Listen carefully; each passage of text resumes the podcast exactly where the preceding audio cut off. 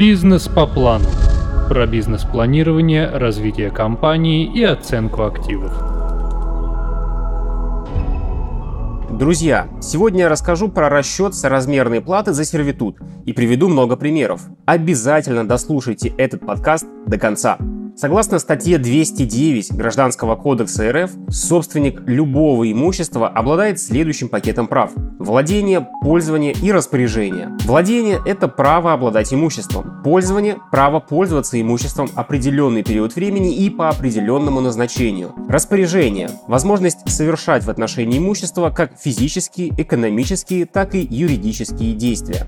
Согласно статье 274, собственник недвижимого имущества вправе требовать от соседнего участка предоставление права ограниченного пользования этим соседним участком, что и называется сервитутом. Данное понятие аналогичным образом закреплено в ФЗ номер 122 и в Земельном кодексе Российской Федерации. Верховный суд пояснил, что сервитут может быть установлен только в крайних случаях. Сервитут может устанавливаться для следующих целей: установление прохода или проезда к соседнему земельному участку при невозможности организации подъездных путей без установления сервитута, обслуживание инженерных или коммунальных сетей, проведение дренажных работ, проведение исследований, размещение на участке межевых и геодезических знаков и другие случаи. Довольно часто установление сервитута дает право пользователю не только право пользования, но и право владения, в частности, при установлении права прохода и проезда. Сервитут может устанавливаться не только на землю, но и на иные объекты недвижимости, например, здания, сооружения или встроенные помещения, но чаще всего приходится сталкиваться именно с сервитутом на земельные участки.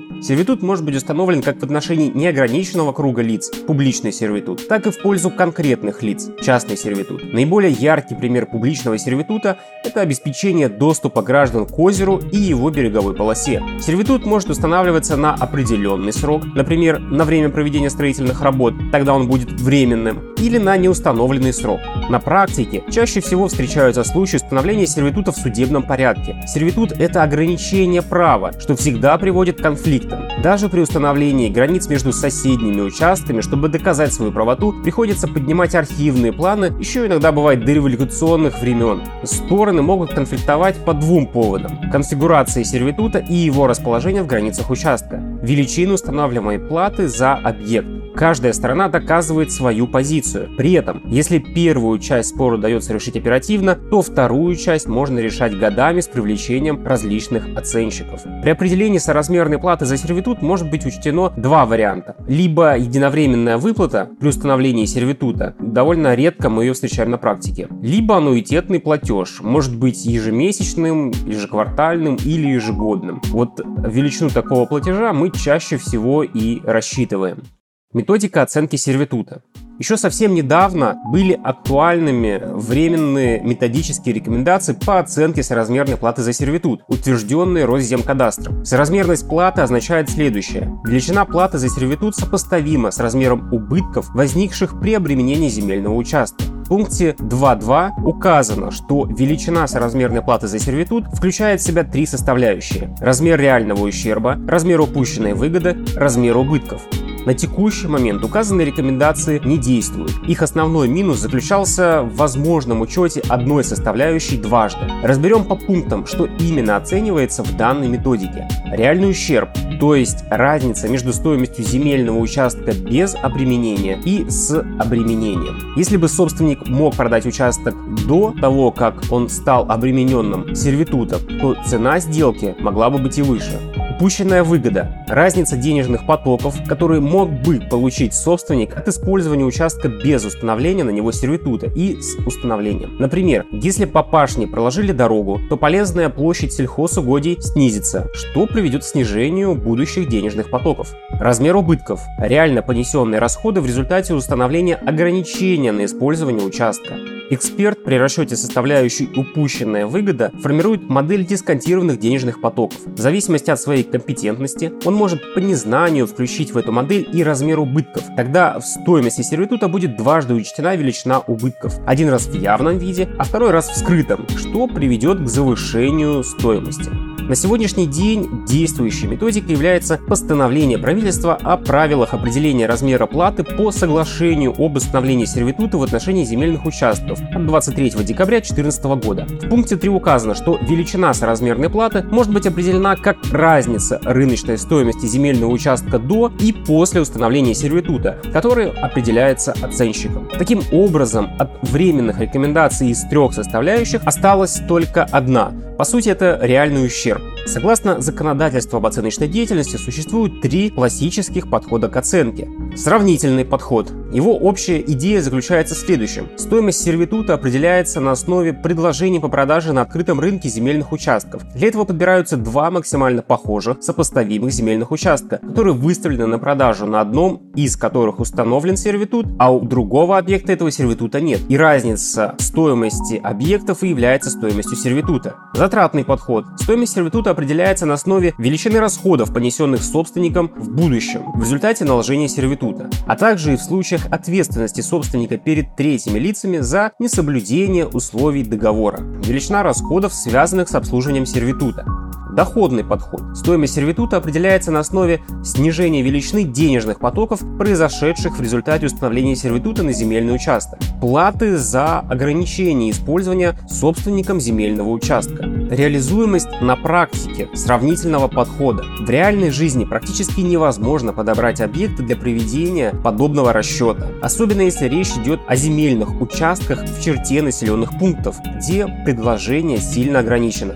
Реализуемость затратного и доходного подхода чаще всего при оценке используется как раз затратный или доходный подход. Результаты расчета выглядят обоснованными, поэтому принимаются обеими сторонами. Таким образом, актуально на сегодняшний день постановление невозможно использовать на практике, ведь оно прямо указывает на применение сравнительного подхода. Практически все заинтересованные лица при изучении вопроса об установлении сервитута обращают внимание на данный документ, о чем непременно сообщают и нам.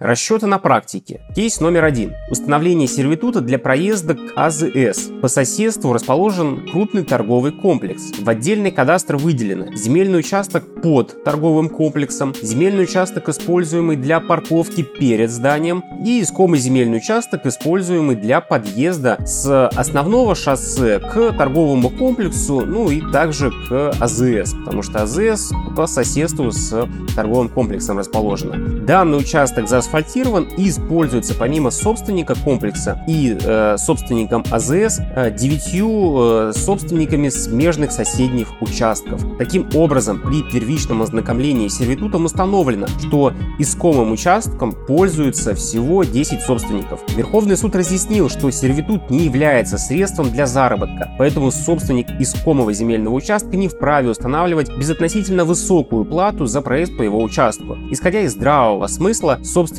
искомого участка в данном случае несет следующие расходы. Затраты на обслуживание асфальтобетонного покрытия и его реконструкцию при необходимости. Как правило, текущий ремонт проводится 1 раз в год, а капитальный ремонт 1 раз в 5 лет. И налог на земельный участок. Исходя из суммарных затрат за 5 лет, можно перейти к затратам в год или в месяц. Эти суммарные затраты изначально хотели предъявить только одному собственнику АЗС, но для определения адекватной соразмерной платы за сервитут необходимо понять, какой вклад в разрушение дорожного полотна вносят посетители заправочной станции. Для этого нужно оперировать 2 цифрами. Первое. Трафик при въезде на искомый земельный участок.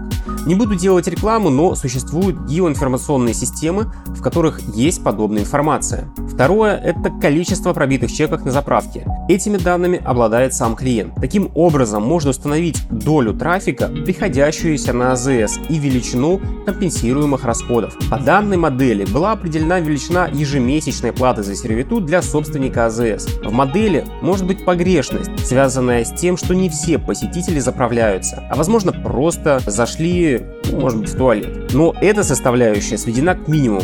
Кейс номер 2. В стороне от шоссе был построен крупный логистический комплекс. Так получилось, что подъезда к объекту не было. Собственник участка на первой линии, на котором и планировалось установить сервитут, оказался предприимчивым человеком. Для расчета соразмерной платы за сервитут была предложена такая идея – определить потенциальный валовый доход и величину чистой прибыли логистического комплекса, который расположен прямо за его участком, и стоимость сервитута определить как процент от чистой прибыли. Но в таком варианте расчет и ежемесячная оплата за сервитут могла оказаться даже выше стоимости этого участка.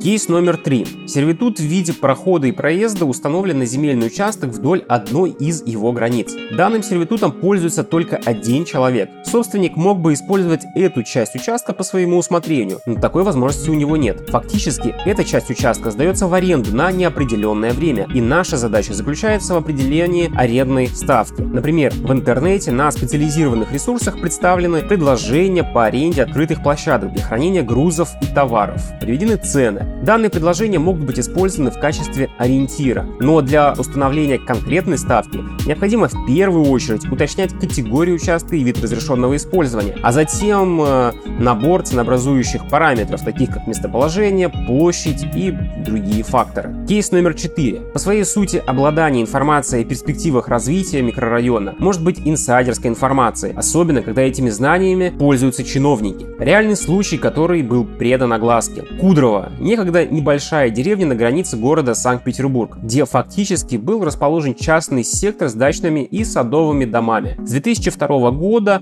эта деревня получила новую жизнь. Застройщики стали очень активно возводить там многоэтажные жилые дома и прокладывать коммуникации и обустраивать проезд. Собственник участка с 1960-х годов на территории Кудрово оказался окружен со всех границ участками без единого проезда, а улицы и проезжая часть оказались приватизированы, несмотря на положение Земельного кодекса. Собственник встретился с новым соседом и узнал, что последний оформил на себя еще 9 участков в том месте. Сосед предложил выкупить и данный участок собственника по бросовой цене, ведь сейчас к нему не подъехать, и сервитут никто не даст просто так установить. Собственник решил обратиться в суд и посчитать адекватно стоимость своей земли и возможного сервитута. Еще одна история связана с этим же местом, когда чиновник намеренно выкупил примыкающий к строительству жилого комплекса земельный участок, по которому в перспективе должны были пройти все инженерные коммуникации для подключения этого комплекса. Предложенная плата за сервитут была выше, чем стоимость участка и даже стоимость прокладки инженерии. Застройщик изменил проект подключения и не пошел на шантаж. Выводы. Подведем итоги. Сервитут – это право ограниченного пользования объектом недвижимости третьим лицом. Он может устанавливаться для прохода, проезда, обслуживания инфраструктуры и так далее. Сервитут может быть публичный и частный, временный и на неустановленный срок. Выплата за сервитут бывает единовременная и в виде аннуитетного платежа. Для определения стоимости сервитута чаще всего применяются затратный или доходный подходы. Сейчас у нас нет законодательно установленной пошаговой инструкции для расчета сервитута, поэтому в каждом конкретном случае оценщик самостоятельно определяет методику, исходя из здравого смысла. Ведь сервитут – это не средство для заработка, а вынужденная мера. Друзья, на этом по теме подкаста все. Не забывайте подписываться и до новых встреч! Бизнес по плану.